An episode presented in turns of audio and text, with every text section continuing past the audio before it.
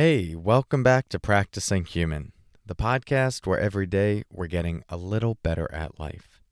I'm your host, Corey Muscara, and in today's episode, we're going to talk about what is the minimum effective dose of anxiety in order to get things done. More to come on that in a moment. First, let's settle in with the sound of the bells.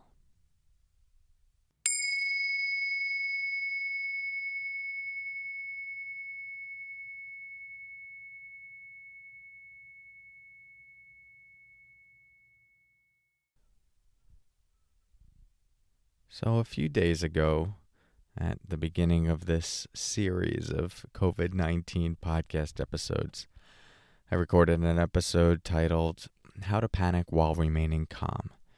And in that episode, we talked about five steps or stages we can go through when meeting uh, a particular fear response. And if you listen to that episode, you remember that Stage three was about working with your what-ifs and what is. What is-is. Let's just say what-ifs and what is. So the what-ifs are the, this is the thinking about the future. What if this happens? What if that could happen? A lot of times when I talk about the what-if mind, I talk about it uh, almost with a neurotic kind of tone. What if this? What if this? What if this? But the what-if mind can be very calculated and logical. What if this happens? Right? I should take action. And so we talked about how too much what if can lead to a lot of anxiety. Um, but too much what is, which is dropping into what is here right now, can lead to not taking enough action for the future. So there's this dance between what if and what is. But the what if mind helps us see, okay, what do I need to do? What is an action I need to take? And step five of of that five-step process is about examining and looking at, is it possible to do what I need to do with a state of calm, with a state of ease? And that's what I want to build on a bit in today's episode, give you a few more practical tools to examine that. Because I think that's extremely important in what we're going through now with covid nineteen, but also just in, in daily life. I like how there's such a separation between the covid nineteen experience and daily life. And doesn't it doesn't it feel like that right now? Like we're just in something and then normal life is happening elsewhere or will happen at the end of this, whenever that is. Uh, that certainly has been the, the sense for me. So just an interesting note. Um, but in general, life before covid nineteen and life during covid nineteen, there are a lot of things that, that we have to do, a lot of actions we need to take to prepare for the future, for good things and bad things, but especially with things that could go wrong or off or projects we're working on that are important. When we create an action plan, a lot of times as we're taking steps in that direction or we start working on those action points, there can be a lot of angst involved in that process. And it can feel like we need that anxiety or that high energy in order to do our task. And check in to see if that feels familiar for you when you're working on something important or a big goal you have, or even just, again, in the context of what's going on right now, covid nineteen, and you're thinking about everything that might need to get done or get rearranged or things shifting in the future and needing to take care of people or check in on people and make sure people are taking this seriously. Notice what comes up for you in response to having to do those things. And is there a felt sense of that is going to be anxiety inducing or require like a certain kind of tension within me? I know it, that certainly comes up for me, especially just with big projects I'm working on. But even right now, with uh, all the things that feel really important to tend to, there's a feeling that, like, yeah, I, I need to be almost somewhat agitated in order to get those things done. And that's what we want to challenge here. So I, I think the best way to do this, to work with this, is give yourself a number line. Let's just say one to a, one to ten, but you could go one to one hundred if you want. And one is being completely calm, total zen, total at ease. And ten is total anxiety, aka complete hot mess. All right, so one total, total zen, ten total anxious hot mess.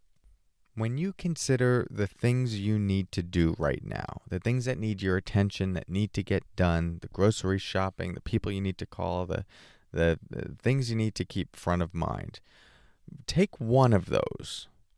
And I just want you to ask yourself, on this scale of one to ten, where do I need to be? What is the lowest number necessary for me to be able to get this thing done and to do it effectively? We don't want to compromise quality. So what number, what's the lowest number on this timeline that would allow you to accomplish what you need to do and to do it well? Is it a ten? Do do we need to be a total, total head case, totally, completely caught up in our anxiety, total hot mess in order to get this thing done? Or would that actually have uh, diminishing returns or negative returns? It, it wouldn't be useful for us.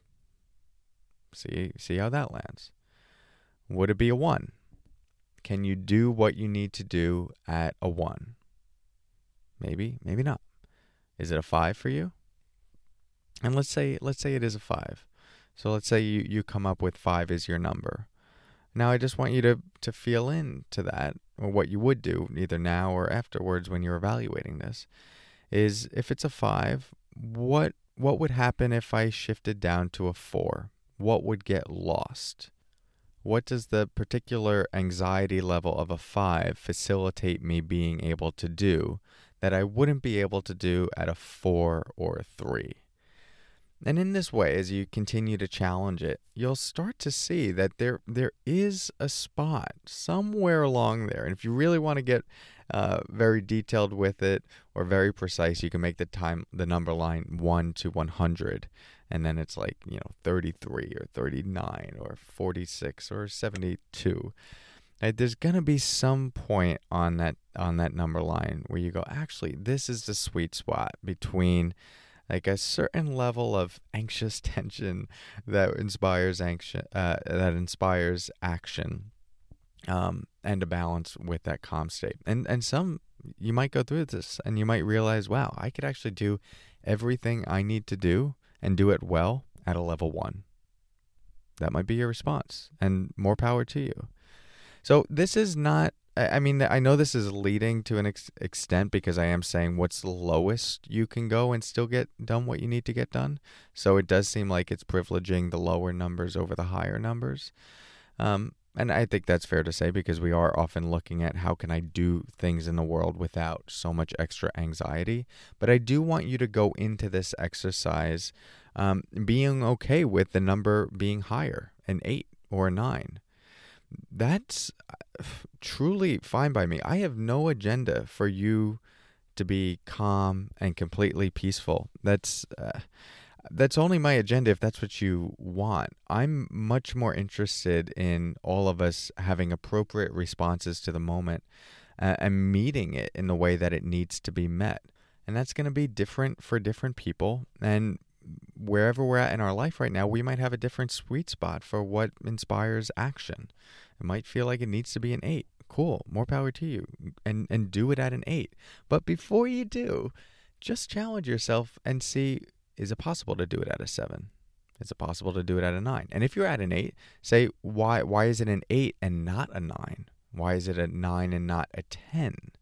That might start to illuminate how extra levels of stress are not serving you. And maybe you go, oh, actually, you know, maybe it is a seven or maybe it is a six. So it's all pure exploration for you to manage this balance of what if and what is, and a healthy level of, I hate to say anxiety, let's just say like angst. it, it's more encompassing, a certain level of angst. That feels Italian. I don't know if uh, if that's just my Italian upbringing. A certain level of angst balanced with a certain level of calm. And what is that sweet spot that allows us to function well in times of uncertainty and times of crisis while also still being grounded? Okay, hope that's helpful. Try it out. Let me know um, how these episodes are landing for you, uh, how they're helping. And if there's anything in particular you're you're working through or questions you have uh, that you'd like to see addressed here, please reach out to me on Instagram and let me know, and I will try to include those. Um, and if you're appreciating these podcasts, um, uh, a review on iTunes would, would go a really long way for helping us continue to spread the word. And if you know people who could benefit from these episodes right now, like maybe this isn't uh, this isn't a difficult time for you, but you know people who are really going through difficulty, feel free to send this along to them. I'm making the, these very intentionally Uh, for this period of time and for us to navigate it skillfully. So I want to make sure these are spreading. Okay, thanks so much. I'll talk to you soon. I appreciate your practice and take care.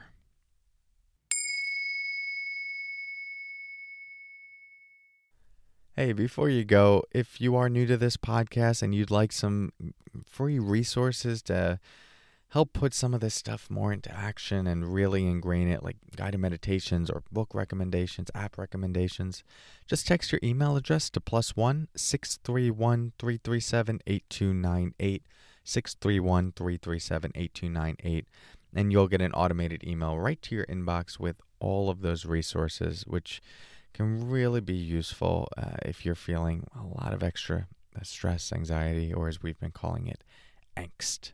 So uh, so that's there for you. And if you'd also like to join our Facebook group, just search for Practicing Human on Facebook, and you can hang out there, ask questions, see all the episodes. Great little community that we have going on. Okay, thanks so much. Talk to you soon and take care.